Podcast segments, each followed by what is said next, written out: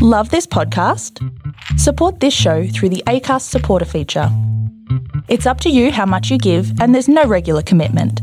Just hit the link in the show description to support now.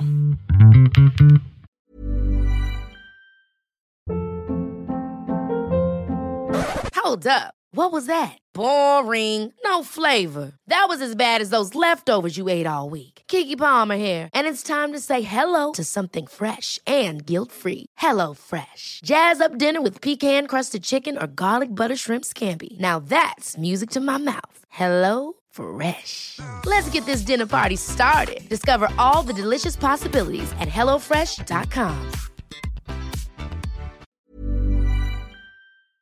Hey, my friends, I want to let you all know that my very first book, The Path of an Eagle How to Overcome and Lead After Being Knocked Down, is now available for pre order. I'll make sure the link is available in the show notes below. All right, my friends, let's do the show. There is a story for everyone here because every story matters. Welcome, everyone, to the Storybox. This is the place to be if you are a lover of stories, learning new and interesting things, and if you want to grow abundantly. My name is Jay Phantom, and I believe it's my purpose to help you realize your worth and become the greatest and best version of you possible. I am grateful that you're here today. Now let's journey into the Storybox together and hear more about whose story will be unboxed today.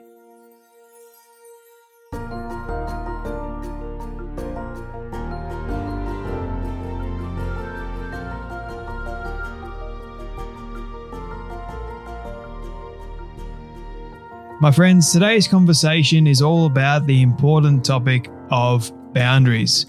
Yes, I know, boundaries. This is something that I have uh, still struggled with uh, in my own life, and it is something that I am still learning more about. And I love having these kinds of conversations with people that know more about an important topic like this than what I do.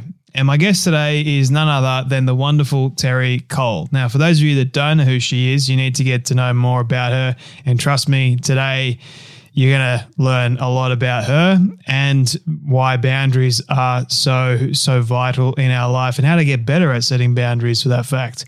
So, Terri Cole is a licensed psychotherapist and global leading expert in female empowerment. For two decades, Terri has worked with some of the world's most well known personalities from international pop stars to Fortune 500 CEOs and beyond, Terri has a gift for making complex psychological concepts accessible and then actionable so that clients and students achieve sustainable change. That is true transformation, she says. She empowers over 250,000 people weekly through her blog, social media platform, signature courses, and Real Love Revolution and Boundary Bootcamp courses. And she has a popular podcast too called The Terri Cole Show. You can learn more at her website, terricole.com. But today, like I mentioned, is all about boundaries and how we can become our own boundary boss, which is the title of her brilliant book with the same name, Boundary Boss.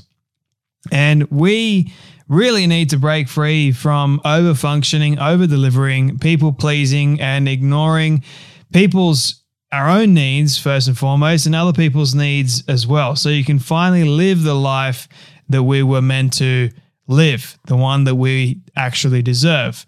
So, in today's conversation, we're going to talk all about how to recognize when your boundaries have been violated and then what to do next, why boundaries are in fact important, how your unique boundary blueprint is unconsciously driving your boundary behaviors and strategies to redesign it. Powerful boundary scripts. So, in the moment, you will know what to say and what to do. How to man- manage boundary destroyers. So, people in your life that have become toxic. How to even know that people are actually toxic for your life, what they do. We've got including uh, narcissists, manipulators, and just toxic personalities all around, and so much more. This is a really, really brilliant conversation. If you remember, I had a conversation with uh, Nedra uh, Tawwab about boundaries. She wrote the brilliant book, Set Boundaries, Find Peace, because when we can live in harmony and we're all mindful of our own boundaries and other people's boundaries as well, we can have that inner sense of peace. There is harmony uh, all around us. So, my friends, if you do get something from this conversation, please share it around with all your friends and your family. Let everyone know about this one. I honestly love speaking with Terri, and we're going to do it again uh, in the not too distant future. She's honestly amazing. Uh, so please help support her by getting a copy of her book and sharing this conversation around. I'll make sure the link for her book is in the show notes below for you guys. And speaking of books, my very first book, The Path of an Eagle, how to overcome and lead after being knocked down is now available for pre-order in whatever country you are listening to this, you can get a copy of the book, and I hope that you do. So I'll make sure the links are in the show notes below as well. All right, my friends, you know what time it is. It is time to journey with me into the story box and learn more about how we become how we can become our own boundary boss with learning about the stories, the wisdom, and the advice from the wonderful Terri Cole. Why, thanks for having me. I'm super psyched to be here. I'm psyched to have you here, Terri. Now, my very first question for you is what does success look like for you? Uh, besides having a shit ton of cash, um, it really means because that's oh that's that's there right because what is money? Freedom to do good works is what money is to me, and to live the way that I want to live and to have choices and freedom. But really, success is having a balance, having a happy, I've been married with my husband for 25 years. I've got kids, I've got grandkids, like balance. It can't just be all work. And I'm definitely a recovering workaholic. So I have fought really hard to have success on my own terms that is based in my desire and not based on fear you know, for years I thought I was running, I thought it was just ambition, like I'm just running towards my goals. And then, you know, a bunch of therapy later, I was like, oh, or running away from my fear of being inadequate, or that I think my father wished that I was a boy because I was his fourth daughter, or whatever, right? We all have our story. So that's what success means to me having a robust, personal life. I have many amazing friends. I have three sisters. I'm very close with my mom. I have an amazing marriage. I love my kids. I love my grandkids and helping as many people in the world as I possibly can reduce their suffering and elevate their joy. How long have you been, you've been married for 20 something years, right? Mm-hmm. How did you meet your husband? On a blind date, old fashioned. Ah. Tell me the story, please. Oh, so good. Uh, I was a talent agent at the time, and one of my clients who was just a player, kind of a guy who I would never go out in a million years. And but he would always be like, "I got tickets to a Broadway show. Do you want to go?" I was like, "Okay," but we're never having sex, by the way. So, he, and he was like a he always had like a million girlfriends. And then one day he was like, "Hey, you know what? You should go out with my best friend from high school. He's nothing like me." And I was like, well, if he's nothing like you, I'll consider it. And we went out actually on a date, a double date with the player and his then fiance, which obviously they broke up. Um, and then my husband, Victor, is his name, Vic. He calls me after our first date and says, You know, the woman that I date normally is coming back from Europe. And Brian thinks that I should try to date both of you, but I really just can't. You're amazing. Can we be friends? I was like, uh, you're at least the most honest man that I've met in New York City so far. and we stayed friends for a couple of years. And I kept trying to fix him up with other people because I was like, this dude is straight, yeah. great looking, super successful. He's an artist, he's an illustrator, he's a visual journalist, goes to war zones. Like he's amazing. I just thought he wasn't for me because of that first date. And then we end up going to dinner years later um, as friends. And again, I, I brought a friend who was single trying to fix her up with him. And then we just we just hit it off that night. And he was like, Hi, do you want to ditch these people? I was like, Yes, I do. And we were together ever since. So there was a method in my madness asking that question because you've been married for quite a bit of time and you have this book called Boundary Boss. And because you mentioned about finding balance in your life, what advice would you give to young people like myself at the moment? Because I'm 25, um, uh, not married yet. I hope to get married one day. But in order for me to have a long standing, long lasting relationship like you have, and you mentioned that it was a great marriage and all that sort of stuff. Mm-hmm. So, what advice would you give to me in finding that sense of balance while also keeping my boundaries in place with that person? Is that even possible? Of course it is. I wrote a whole freaking book on it. It's definitely possible. but you know, Jay, it's really about slowing down, right? In the dating process. I say slow down. I feel like if there's a lot of urgency, like on date three, you're like, let's move in together. That makes me, if my therapy clients are saying that, I'm all like, hey, hey, hey, tap the brakes. Because if this is good on date three, it'll be good on date 23 or month 23 why we got to be talking about getting married like i'm oh that's a red flag to me if there's too much rushing i also think not being sexual instantaneously now listen maybe i'm just old I don't know. Like maybe I'm just a different generation, but from a psychological point of view, I feel like if we have sex really fast, it complicates the getting to know each other process because now there's no a potential ulterior motive that neither person can even identify, right? Like if it's really hot and you're really do do I know the difference between love and lust? I'm not positive because they feel a lot alike and they're not the same. And really, if you wait, I had, which sounds very like corny and old fashioned, because you know, I'm, I'm not anti-sex. I just was never a really promiscuous person. And when I met Vic, I said from the first date, when we were actually getting together, I was like, hey, I have this thing. It's called the eight date rule. And he's like, excuse me? and I was oh. like, definitely not having sex until we've had eight dates. And he was like, okay, that's fine. Um, you know, he was just was normal. Like he was like, he, I'm sure he thought it was a little weird. And I said, let me tell you why.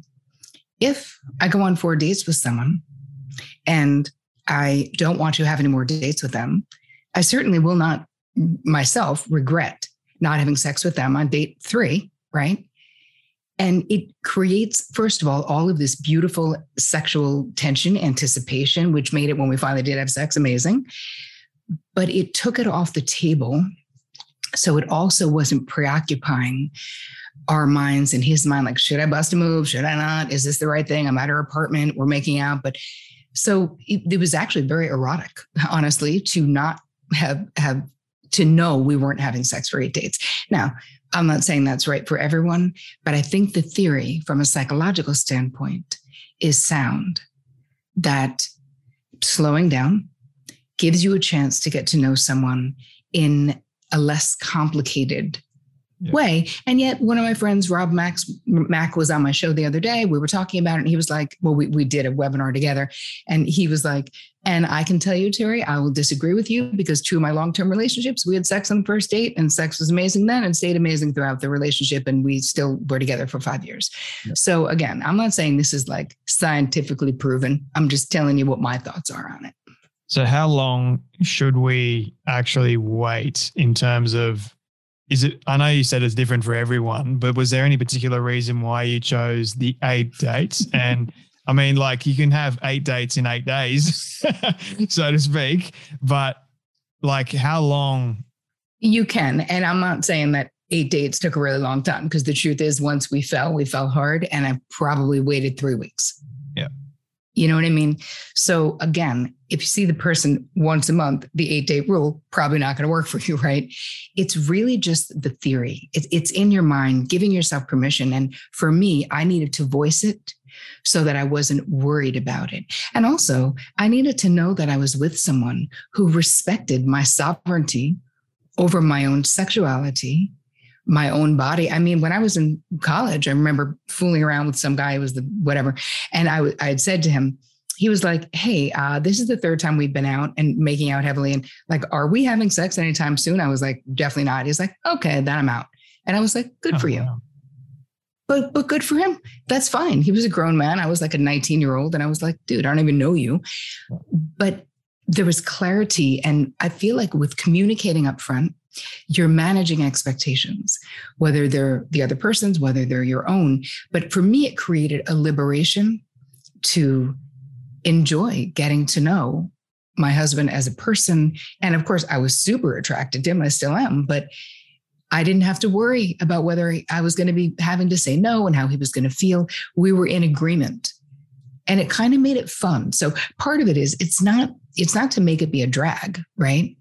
It's to first of all see can you negotiate with this person? Is this person going to flip out and feel rejected or be like you're a tease or you're this or I mean the way he responded told me so much about who he was as a person, yeah. respectful, decent in, in my estimation and would never want me to do something that I didn't want to do. Yeah. I'm very much old fashioned as well. And I'm always nervous when I'm sharing, I guess, my boundaries and, and myself with this new person and how they're going to react. Are they going to flip out and say, no, definitely not? But then I've sort of realized these days that if they're flipping out and they're not respecting the boundaries that I put in place, there's obviously reasons behind that. But if they're not respecting it, then why in the world would I want to be with them in the first place? So I guess my question to you is why is it so important in the first place? And how do we remove that fear between actually sharing those boundaries between mm-hmm. someone that's new and even if we do like them per se, we have those feelings. Mm-hmm. Um, should we still like pursue them if they flip out or run like well, hell? Well, part of it is I don't think it's an either or. I think that it's it's part of it is the way that you share your boundaries and boundaries, the language of boundaries, right? It, it's an actual language, just like anything else. And so a lot of times we wait too long to say the thing and then the thing comes out way hotter than than we meant it rather than saying oh hey i'd like to make a simple request like here's an example of like you're dating early and the person says, I'll call you Friday. Let's go out Friday night. You go, great. They don't call you Friday. um, let's say you don't call them on Friday, but then they call you Monday or they call you late on Friday and they're like, hey, what's up? So you either collude with their bullshit behavior and you're like, uh, nothing. Um, just, you know, about to hit the sack or what, whatever, whatever it is you would say. Or you say, Hey, I thought you were going to call me today and you didn't. And I'm not sure why. You know, you can just straight up say it. If that person's like, "What do you already think you're my girl, my boyfriend?" If they go into some of that stuff, you can say, "Listen, I'm busy, and I'm someone who does what I say I'm going to do. Yeah. And in my life, I only have room for other people who do what they say they're going to do. Now, we don't have to get all aggro about it, right? I simply I say to people, if people say I'm going to call and they don't, I always say, hey, I'd like to make a simple request. Just keep your word. Because you know what, people, life is short. I don't have time for your ambivalence, for your insecure attachment, or whatever the hell it is. Either talk about it or don't.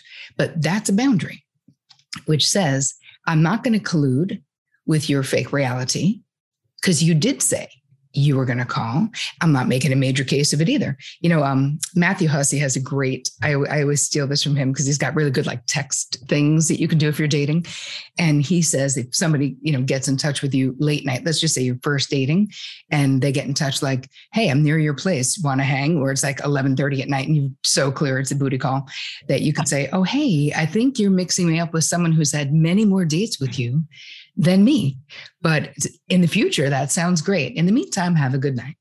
But like cute, winky face, we're not talking about being offended by everything because there's no need. And when you become fluent in the language of boundaries, it gets so easy to talk true, as I call it. And what you're really doing is the most loving and most generous thing that you can do in any relationship because you are letting someone know who you are. Why set ourselves up yeah. for bad behavior, people not following through? Like, why? There, there's no reason, and you don't need to. And so many women in my therapy practice, in my groups, in my courses will be like, you know, well, I'm afraid they're going to think I'm high maintenance. I'm like, here's the thing know who you are. Expecting this mother effort to keep their word, that is not high maintenance yeah. at all. That's literally having standards. And that bar is low as hell in my book. That's the very least you're going to do is keep your word.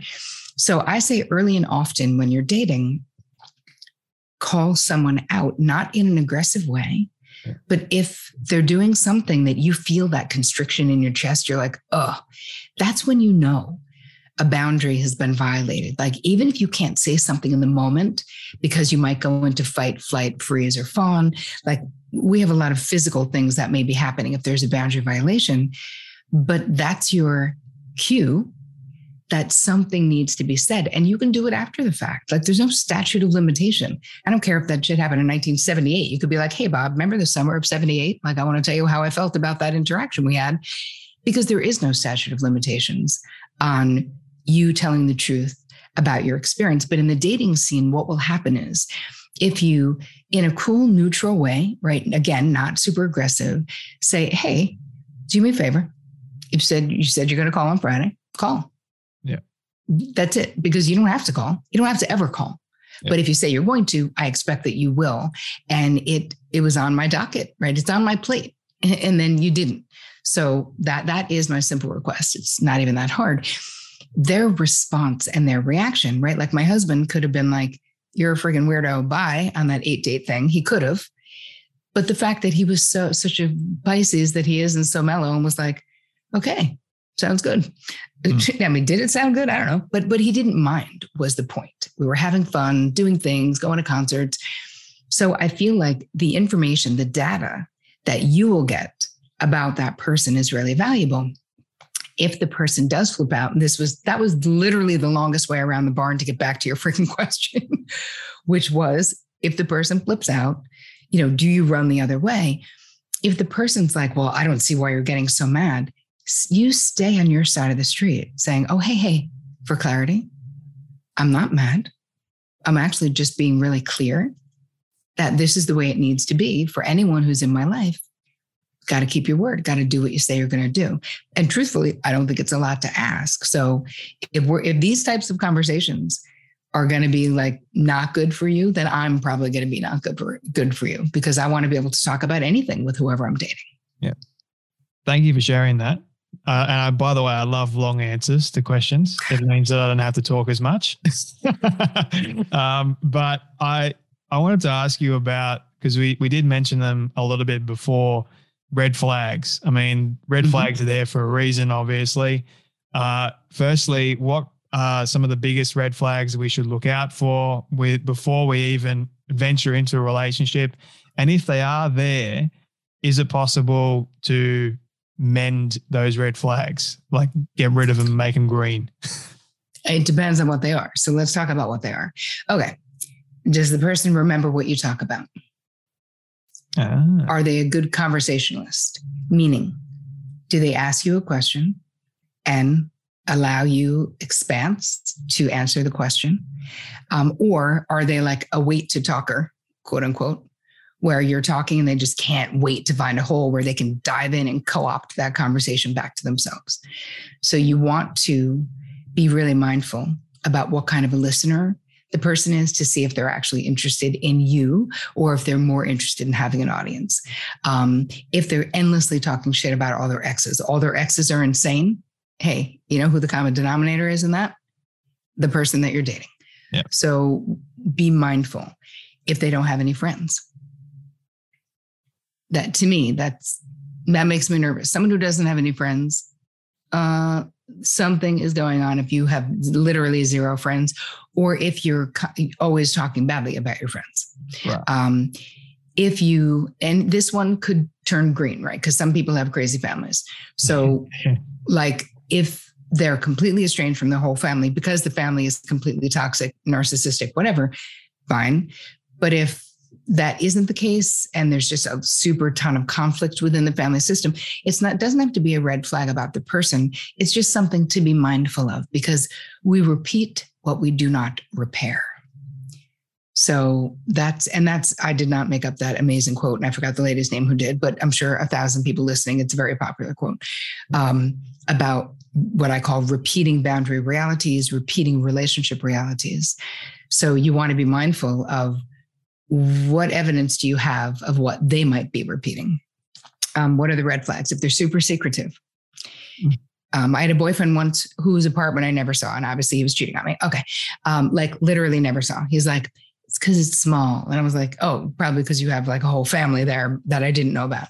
Um, all right, that's exaggerating, not true, but still, I should have known that that secrecy was and and people love to be super secret under the guise of being I'm just a private person. Yeah. You're like, nah, nah, there's private is one thing, and being like secret is another. Um, other red flags, they don't like your friends. They're trying to, they want to isolate you from other people in your life. They're a bad sharer of you. They don't, instead of wanting to come into the fold of your life, they're trying to pull you out of the fold Yeah. of your life. Um, and then people who are too codependent, people who are either really jealous. That is a huge red flag to me because that shit is most likely never changing and it is so toxic and abusive. Like it really does become terrible.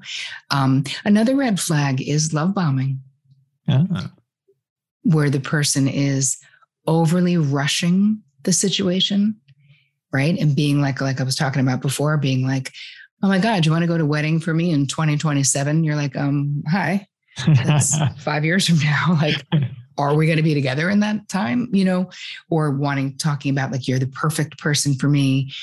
Nobody understands me but you. If they're lavishing you with gifts and expensive things and all of that, you're the most perfect, you're the most amazing.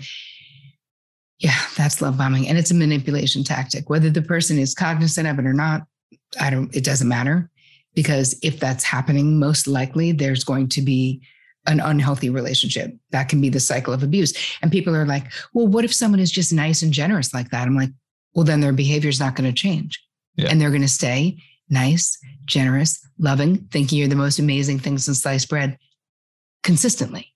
They're not going to suddenly be like, uh, are you wearing those pants? Because honestly, you look like a tubbo in those. Like suddenly there, there's a switch with people like that, narcissistic personality disorder and different other sort of uh, cluster B personality disorders.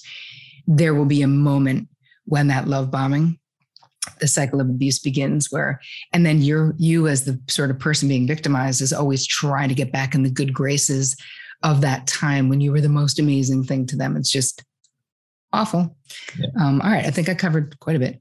There's a lot there. And I think as you were listing out some of these like red flags, I was remembering back to one of the relationships that I was in in 2018 and it ended badly in 2019 purely because I didn't realize that I was displaying a lot of these red flags. It was a very unhealthy relationship Mhm. that I was in. I was love bombing. So I was basically, I put my whole identity and my entire worth into being with this girl. And then I would just shower her with gifts. I would spend an enormous amount of money on gifts. And that wasn't even her love language. And I thought it was. so I wasn't listening either to the fact that she was telling me, slow down, stop. I'm like, no, that means more. I got to give you more. I'm not doing enough. And then I would be extremely jealous. And uh, I I liked her friends, but I I wanted to have her all to myself most of the Yeah. time. So it was very, as you can tell by me just saying all these things, it was extremely unhealthy and it was bound to fail. I didn't want it to fail, so I fought as hard as I possibly could to keep it going until I I finally realized that I needed to let go. Uh, and then another thing we were doing, we were just not respecting each other's boundaries at all. Like it Mhm. was, I we'd set up one boundary here and we'd just completely cross it, and then you'd feel ab- absolutely miserable as a result of crossing it, and no one Mhm. respected each other from then on. So it was like this massive compilation. And I, I look back at it now and I'm like, the best thing, the best thing she ever did for me was break up with me.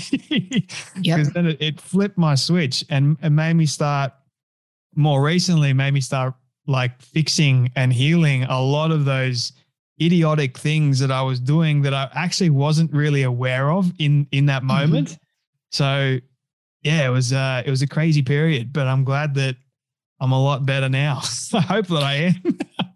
but that self-reflection right it's it's Yeah. what what inspires us to self-reflect almost nothing but pain Yeah. like we got to like be on our knees to be like okay i i will look at what this is like we want to keep going you know um and it's interesting that you have you have this insight now and a deeper understanding. It sounds like there was a ton of codependency in that relationship. And this is something that i feel like people it's highly misunderstood concept. Actually my next book is going to be about high functioning codependency yeah. because people think that it's you have to be involved with an addict. You must be enabling them. Maybe it's someone who's drinking or deading or doing coke. No that's that there's so codependency expresses itself for regular people. It's not just in like a narcissistic personality disorder person and a codependent. Now everyone has their own theory. That's my theory is that we all can express codependency which according to Terri Cole is being overly invested in the feeling states the outcomes the decisions the circumstances the relationships of the people in our life but to the detriment of our own internal peace, our own financial, physical, spiritual, emotional well being, right? That's what it is. Because listen, we're all lovers, right? Yeah. Of course, you're in love with someone. Obviously, you're invested in them being happy. But if it's to the detriment, if something bad happening to them is actually like feels like something bad happening to you, like for real, like you need to fix it, that is codependency. I think it's going to be a very interesting book, actually because I, I, don't think I've read a book about codependency. I mean, I've, there's chapters and all that, but a whole book dedicated to it, mm-hmm. that, that would be a powerful book, in my opinion. I mean, your book about boundaries is powerful in of itself, but then you got codependency. I mean, not many people were actually, at least I didn't think about it when I was in that relationship, but I'm thinking about it more now um, mm-hmm. as I get older and hopefully a little bit more wiser from sure. the pain. It's experience, right? It is the experience, Jay. That that's it. Like all we this is just life school, right? We're all just doing the best that we can to learn as we go.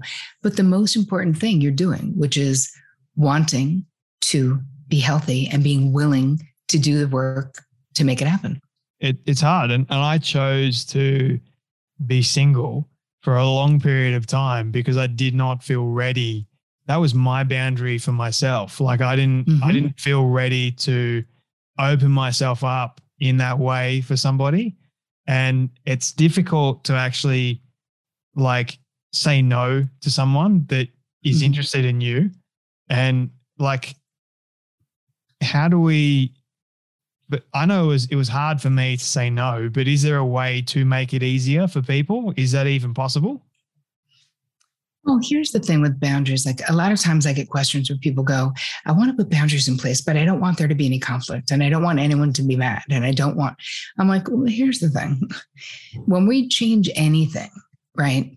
Rejecting anyone doesn't feel good unless you're like a sadist, right?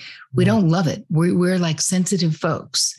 So you can get better at it. Because here's the thing if you don't want to date because of truly you are reserving this time for your own evolution basically that's a perfectly legitimate thing to say yeah. right? Is to say i appreciate you and if i were in a different place in my life i could definitely see going for it. I appreciate you making yourself vulnerable and where i am right now I don't have my bucket is not full enough for me to be sharing my life with someone else. I'm in the process of doing a lot of healing. And, you know, I don't expect that you'll be single in a few years, but maybe you will be. Who knows? Like there's ways to do it. It's us getting over our fear of doing it. And when I say getting over it, I mean feeling the fear and doing it anyway. Because what it gets replaced by when you talk about boundaries and you know um, sharing your preferences your limits your deal breakers right? To me those are your boundaries with other people. All we can see is the fear and the myths of like people feeling rejected and ah, you being mean and getting aggressive and women think that people are going to think they're dramatic or a bitch or whatever. Like there's all of the this fear. And what you don't see until you really start putting this in place is the self-esteem and the self love and the the strength of your core self that starts happening when you have the ability to talk true and how good it feels to be known to be authentically succinctly known for who you actually are i was just um, interviewing people for on my team for new social media people, and I was having a very candid conversation. I'm so excited for, of your talent. I was talking to one of them, and I said, and for clarity, this company is not a democracy. Mm. Right? This is my company. The most important thing is what I think and what I want. I am paying you for your professional opinion, for you to get innovative, do all those things. But I'm not on like kumbaya boat where I got to think that my company, which is I'm on the hook for, it's it doesn't matter what they think about some things. Do you know what I mean?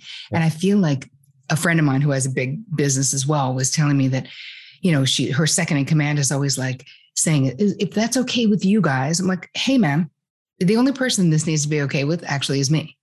So if I'm okay with it, I will give you the directive. And if you don't want to do it, then we'll we'll discuss why. But or if you think it's not the right move, I'm also open to that. But that clarity, I never could have done that 15 years ago. I never would have. I wouldn't want them to think I wasn't nice. But it is not nice, legitimately speaking, to say yes when you want to say no to something, to let someone believe something about you that is inaccurate. We're giving corrupted data to the most important people in our life and then wondering why we have existential loneliness. I know why. Nobody friggin' knows you. Unless you're telling the truth about how you feel and you're not into the people pleasing and all the scenarios. And it's painful. Hence why I wrote a whole book Hence why I have a whole course called Boundary Boot Camp, and I've got codependency courses because nobody teaches us this stuff, Jay. It's not like my mother or father or anybody no. was like, hey, this is how you set a boundary, and you should. Most of us were taught the opposite, right? Be a good girl, like shut up. Don't be a troublemaker. Don't be a big mouth. Don't stir the pot. Don't be a drama queen. Those are the messages. At least that's what I got, where it was like, do well in school, be a good girl. Nobody was like, what do you actually think? Yeah. Nobody cared unless it was positive. I could share if it was positive. But if I had a complaint or if I had I was upset about something, no, get it together. Pull yourself up by your bootstraps, you know? Yeah. Completely understand where you're coming from there because yeah, I grew up in a conservative Christian household and there were a lot of things that I was taught and I didn't really question growing up, and now I'm questioning a lot, mm-hmm. uh, a lot more than what I did as a kid, and it's it's finally starting to make a lot more sense to me. The more I start to open myself up, and the more I question those sort of things. Mm-hmm. Uh, but something you mentioned there sort of interested me even more about the no and the rejection side of things because no one likes being rejected yet it happens to us every single day. It's just a fact mm-hmm. of life. We just got to, I, I say we got to appreciate it and lean more into it because it's going to teach us more about ourselves. But mm-hmm. in also saying that as well is you sort of uh, set me up for this one because we have so many boundaries in our lives, or we should have so many, uh, quite a few boundaries, right? Uh, mm-hmm. Is is any boundary too unrealistic for someone to appreciate or like a you know respect? Yep.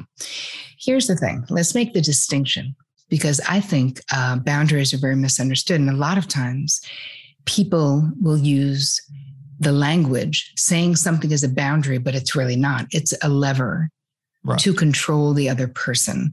So, like a perfect example is I had a client who she liked to go to bed early, her partner liked to go to bed late. They were trying to like meet in the middle. But part of her complaint was when she would go to bed early, her partner would come into the room, flip on the light, get undressed right there, basically wake her up you know, she's gone to bed at 10, he's coming in at two and waking her up. She can't go back to sleep. Okay. So they decided, you know, two nights a week they would go to bed at the same time. So maybe they could fool around or whatever it is they wanted to do to go to bed at the same time. But here's the thing. And she was like, he shouldn't be going to, these are my boundaries. He hmm. shouldn't be going to bed so late and he shouldn't be waking me up. And I was like, okay, no. So let's get clear. He's a grown man. He can actually go to bed whenever the hell he wants. That's the truth.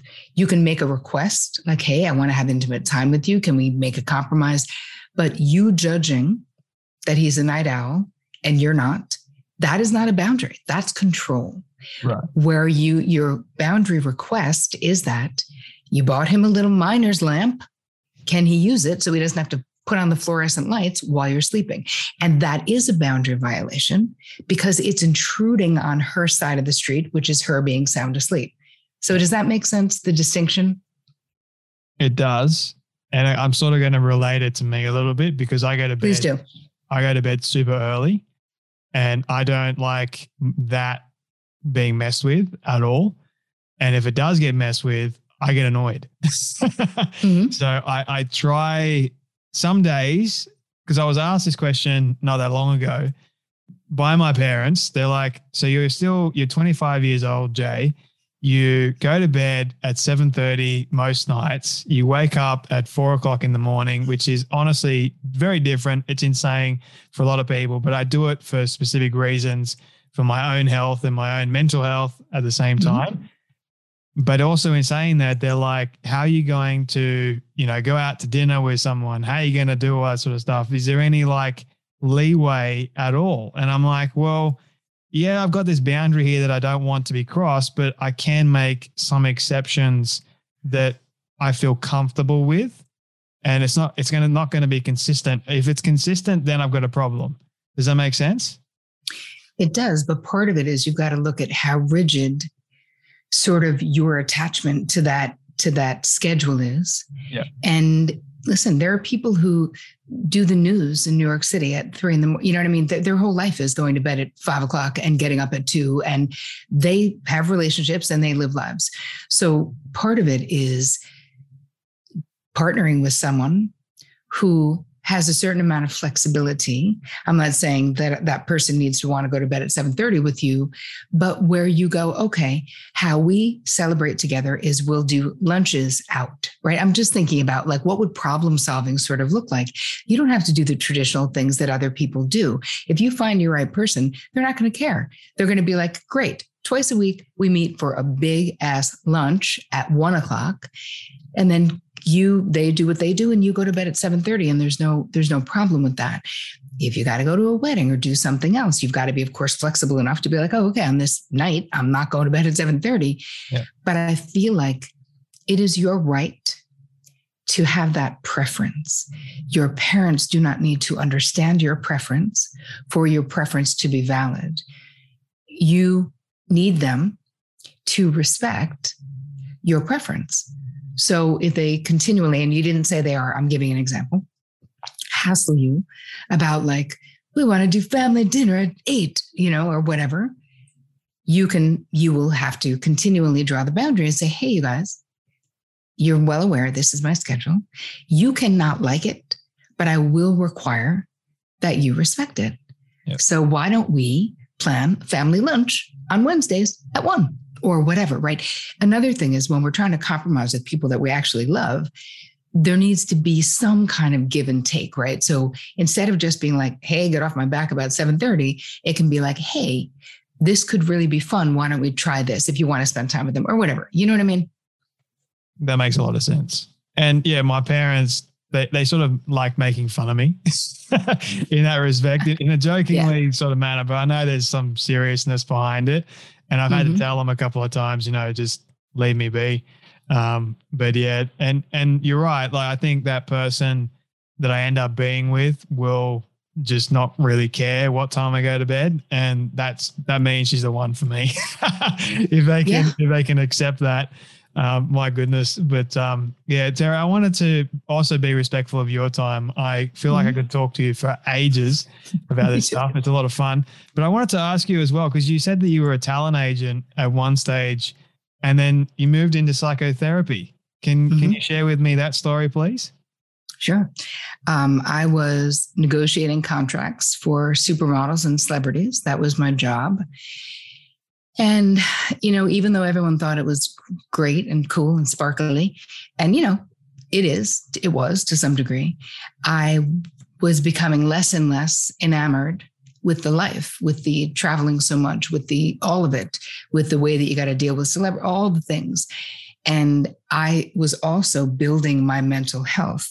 Mm. So I became like obsessed with helping others long before I was a therapist, helping others get into therapy. I was definitely more interested in the mental health of my model clients than I was the Pantene dealer, the movie contract that I was negotiating. I couldn't wait to get people into eating disorder clinics and drug treatment clinics and all the things that they needed. So I knew I had I had become too healthy psychologically to stay in the business that at least when I was there, this is the 90s, it was so friggin' toxic. It was also at the height of the George Michael supermodel clan thing, you know. So nobody in my life, not that I cared because I truly didn't, but you know, my father was like, wait, uh, you're running an agency, but now you're quitting your job to become a social worker. Why? That's like the dumbest idea ever. And he just said, he said, why? And I said, because I'm not happy.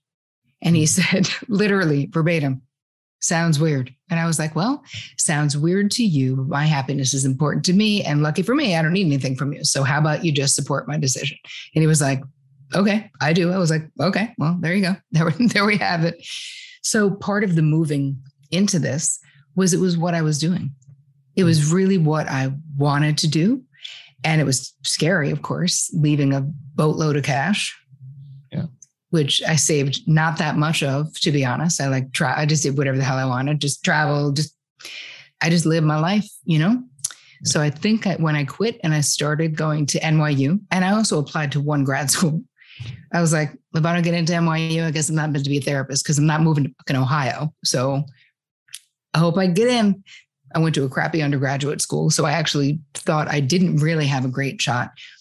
But of course, I talked about the hotbed of not mental health and entertainment was. And I was like, if I could just get an interview, I could probably get myself in. And I got a panel interview and I was accepted. And then I was like, oh my God, now I have to go. You can't like get accepted and not go. So I ran the agency remotely almost the entire time that I was doing an accelerated master's program at NYU. And I graduated and literally put up my shingle the day I graduated. I took the test the next day, passed, and I was like, and I'm in business. So why psychotherapy and not become a psychologist? Is it timing wise or Yes. Yeah. It was so much less time. Yeah. And it, and what I wanted to do was be a therapist, a talk therapist, which you can do with, you know, at NYU it's a it's like a clinical clinical master's program in social work where it was geared towards private practice. Mm. So that was what I wanted. And I loved that, you know, I did a ton of research on all the Columbia, Fordham, all the ones in New York, right? Because I wasn't willing to move outside of the city, but I was looking within. And really, NYU had the program that I wanted to go to. Um, yeah. So that's why psychotherapy, because what I wanted was the ability to see therapy clients and to be able to give them bills so they could get money back from their insurance. I never I never did the being a part of insurance stuff because they don't give you any money, but I wanted to. So I did my 3000 hours. There's a whole whole bunch of hoops that you got to jump through in New York to be able to give people bill, bills so that they can get reimbursed by insurance. And did you ever think that you would write a book one day or more than one book? You know, interestingly, I think I did think that. Like there's a part of me that I don't know. I always knew that my I was meant to help people, like for sure. Like, because I always did, even as a little kid. Like I was always the one. Like I'm such an empath, such a highly sensitive person that and I loved sharing what I learned. If I could um, help someone else suffer less of something that I suffered, you know? And I, I, did this thing with Deepak Chopra, who was really a mentor to me. And he basically was like, if you go through like hell and back, I mean, this is all paraphrasing because obviously Deepak does not talk like that. Um, and you learned something. And if the thing you learned could lessen the suffering of others, yeah. then it's sort of like your in a way your duty or you know he he said kidding to me you know it'll put karma in your karma bank. And i was like you're funny. But really and that really impacted me. And that was this was many years ago almost i don't know 20 maybe wow. where i thought wow this is what my whole life is is wanting to help others suffer less and really step into like we're so lucky to be alive. I recently had a very close girlfriend who was only 53, had a beautiful wife, three gorgeous kids. She died, like very not just too young. And she actually, in a dream to one of our other friends, she came in the dream. And in the dream, she sang to our friend Allie, like Allie's crying, like, oh my God, Patricia. And she's like, Allie, this is amazing. And she's like, why is it amazing? She's like, you're still on earth. You get to live. Like, live, babe, live your life. And this, I've known about this dream for about a year. And it's like, it's my mantra. Like, I get to live. You get to live. Mm. Every single one of you listening to this podcast, like, what an honor and a friggin' privilege. And dude, we really do not know when our time is going to be up. So it's like, let's live, let's help each other, let's love, let's become our best selves, let's create amazing things together, let's lessen each other's suffering and elevate each other's joy. Yeah, that's beautiful. Yeah, I was reminded the other day actually that how precious life really is and how we should appreciate more of it and how much we take it for granted, like on any mm-hmm. given day. Like just waking up, we take that for granted most of the time. Mm-hmm. Like the fact that you got air in your lungs and, and you're actually, your brain's working. Like that for me is like, that's special. And yeah. You have hot water in your shower. How about that? You have food, relationships, a roof. You live in where you live and I live where I live, which is privilege upon privilege upon privilege, you know? They're beautiful, beautiful things. And I wanted to ask you, Terri, how hard was it for you to write a book on boundaries? Well, the truth is that I was writing this book and my mother got diagnosed with anal cancer, which is terrible. She's okay now, she's cancer free but she was 83 at the time and a young 83, like definitely not ready to die. So mm. chemo, radiation, it was friggin' hell. And I had to become the boundary boss that I already thought I was because I had to keep my writing schedule. I had to let my sister step up and not be like the bossy one doing everything. I have three older sisters, but I was always like the one, you know. Um, I had to be a boundary boss when it came to the publisher right? That we couldn't get the cover right. And I knew it was my designer in London who I wanted to do the cover. I tried to make, and then I was like, no, I was like, Wayne, just make four covers. We're just going with our cover. And I mean, I did that, but that was hard to do with my first book. So I would say it was challenging, but I learned so much about myself and about my resiliency and about how, like, I wrote the book I wanted to write. I was not convinced by a developmental editor or other people or the publisher. They were, they, you know, I went to the mat on things that I wanted in this book. And the book has been so successful. And I have thousands of people writing to me saying, I love the format of the book. It's helping me so much, blah, blah, blah. But part of that is when your gut is like, no, it has to be. And I was like, you guys, I'm the only therapist here. Trust me when I tell you, this is the order it must go in. Yeah. This must be at the end of the chapter. This must be at the end of the book. So I know, long way around the barn to get back to how was it? Challenging, energizing, terrifying, frustrating, exhausting, and so scary. Because here's the thing you hand it in, the yeah. final, final, you've done the minuscule line edits, like everything. You've been doing it for however long you've been doing it. And then you just go, wow, I hope this is going to land the way that I think it is. Like, I hope it's as clear as I think it is. I hope I said what I wanted to say. And then when the feedback starts coming in, you're like, oh my God, this is amazing. I'm re- I'm doing my dharma, right? My purpose in life, yeah. reaching people all over the world. I had a whole campaign to get it into libraries. So if you couldn't afford a book, you could get it for free in a library or I would give it to you. Like I, I just wanted everyone to be able to read it. Of course, I wanted to sell it too, but honestly, not more than I wanted everybody to read it. So we had a whole campaign to get it into libraries all over the world. And if you look at the Amazon reviews as well, like how many have you got now? You got quite a lot. A lot, a lot. I don't even know, honestly. I mean, my team like reads them and drops them sometimes. And it makes me so happy. They're like, Terri, you need to be seeing what's happening. And I'm all like, head down, next book. What am I doing? you know, but I do need to look up and smell the reviews once in a while. And appreciate just how important this book really is and how many people are actually loving it. So it's not that's not an easy thing to do. Like to write no. to write a book, let alone a good book that people love, and you can get like five star reviews consistently, like mm-hmm. that's that's something. So, congratulations, Terri. Honestly, it's oh. brilliant topic, and I can't wait for my copy to arrive whenever that is. Things take forever in Australia these days because of distribution issues, but all those wonderful things. But can't wait for it to arrive. Two quick final questions for you, Terri.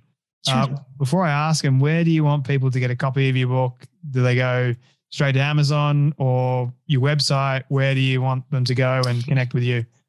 Well, I have lots of gifts for them if they go to boundarybossbook.com. So that's where to go, boundarybossbook.com, because I did video, like I just ridiculously over gave to the ridiculous degree because, and everyone's like, you should take the bonuses down. I was like, why? Mm. Why should I ever take them down? You bought the book. I want you to have the bonuses that will give you more information. So, anyway, that's where you should go. And you can find me at terricole.com and I'm at Terri Cole on Instagram. And I also have a podcast that you're going to come on called The Terri Cole Show that I've had for seven years. So you can find that anywhere your podcasts are. I also have a boundary quiz that if anyone is interested in their boundary archetype, like how your boundaries, when they're disordered, express themselves, just go to boundaryquiz.com. I'm going to take that quiz now. That's going to be a lot of fun. But yeah, everyone, are. go and get a copy of her book, take the quiz, do all those wonderful things. She's not hard to find at all. Uh, just type in her name, she'll come up and watch her stuff. She's got a great podcast too. I love listening to it. She's a good interviewer as well. Um, and I'm looking forward to being a guest of, on your show. Terry, second final question for you. What do you love the most about yourself and your story? I think what I appreciate the most about myself is my resiliency and my eternal optimism, which not to be confused with hyperpositivity. But I'm an optimist, like in my soul. I really think where there's a will, there's a way most of the time. Yep. And I've had a lot of things happen in my life that could make me kind of bitter or cynical, but they haven't. So I appreciate that I can count on myself to just get the buck back up. Love that. This is my Final question for you. This is my all time favorite question. I love asking all my guests at the very end. It is a hypothetical one, but I want you to imagine with me for a moment that you've been able to reach the age of 100. All your friends and your family have decided to put together a film for you of everything you've ever said and everything you've ever done. Don't ask me how in the world they got it all. We'll call it magic for the sake of argument. But they've been able to get it and show it to you on your 100th birthday. What do you want that film to say and to show about your life? I want that film to show that I helped hundreds of millions of people step into their greatest lives, their their power, have more joy. I wanted to show that I was a devoted friend wife, mother, grandmother, and at that point, probably a great, great, great grandmother, sister, daughter. And, and that people were like my my passion, helping people and that the the film should consistently show that up until my 100th birthday that I would still be doing something to be of service to the world. It's a perfect send off message. You're amazing, Terri. Love this conversation. But thank you so much for joining me today on the Storybox podcast. Thanks for having me, Jay really don't like this part because it means that sadly we have come to an end of yet another story. I just want to say thank you to all of you for tuning in and listening to our guest today. It is my prayer that you would have felt inspired, motivated, challenged in some way, and that you would have learned something new as well. If you would like to hear more amazing stories like this one, you can do so now by searching up the Storybox on all podcast platforms.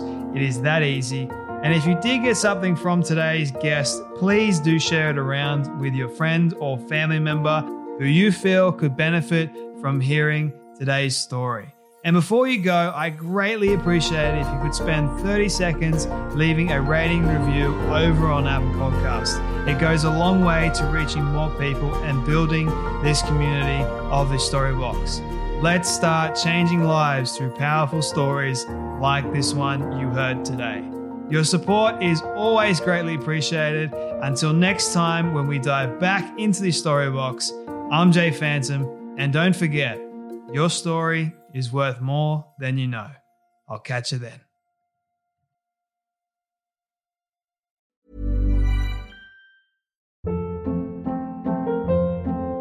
Hold up. What was that? Boring. No flavor. That was as bad as those leftovers you ate all week. Keke Palmer here, and it's time to say hello to something fresh and guilt-free. Hello Fresh. Jazz up dinner with pecan-crusted chicken or garlic butter shrimp scampi. Now that's music to my mouth. Hello Fresh. Let's get this dinner party started. Discover all the delicious possibilities at hellofresh.com.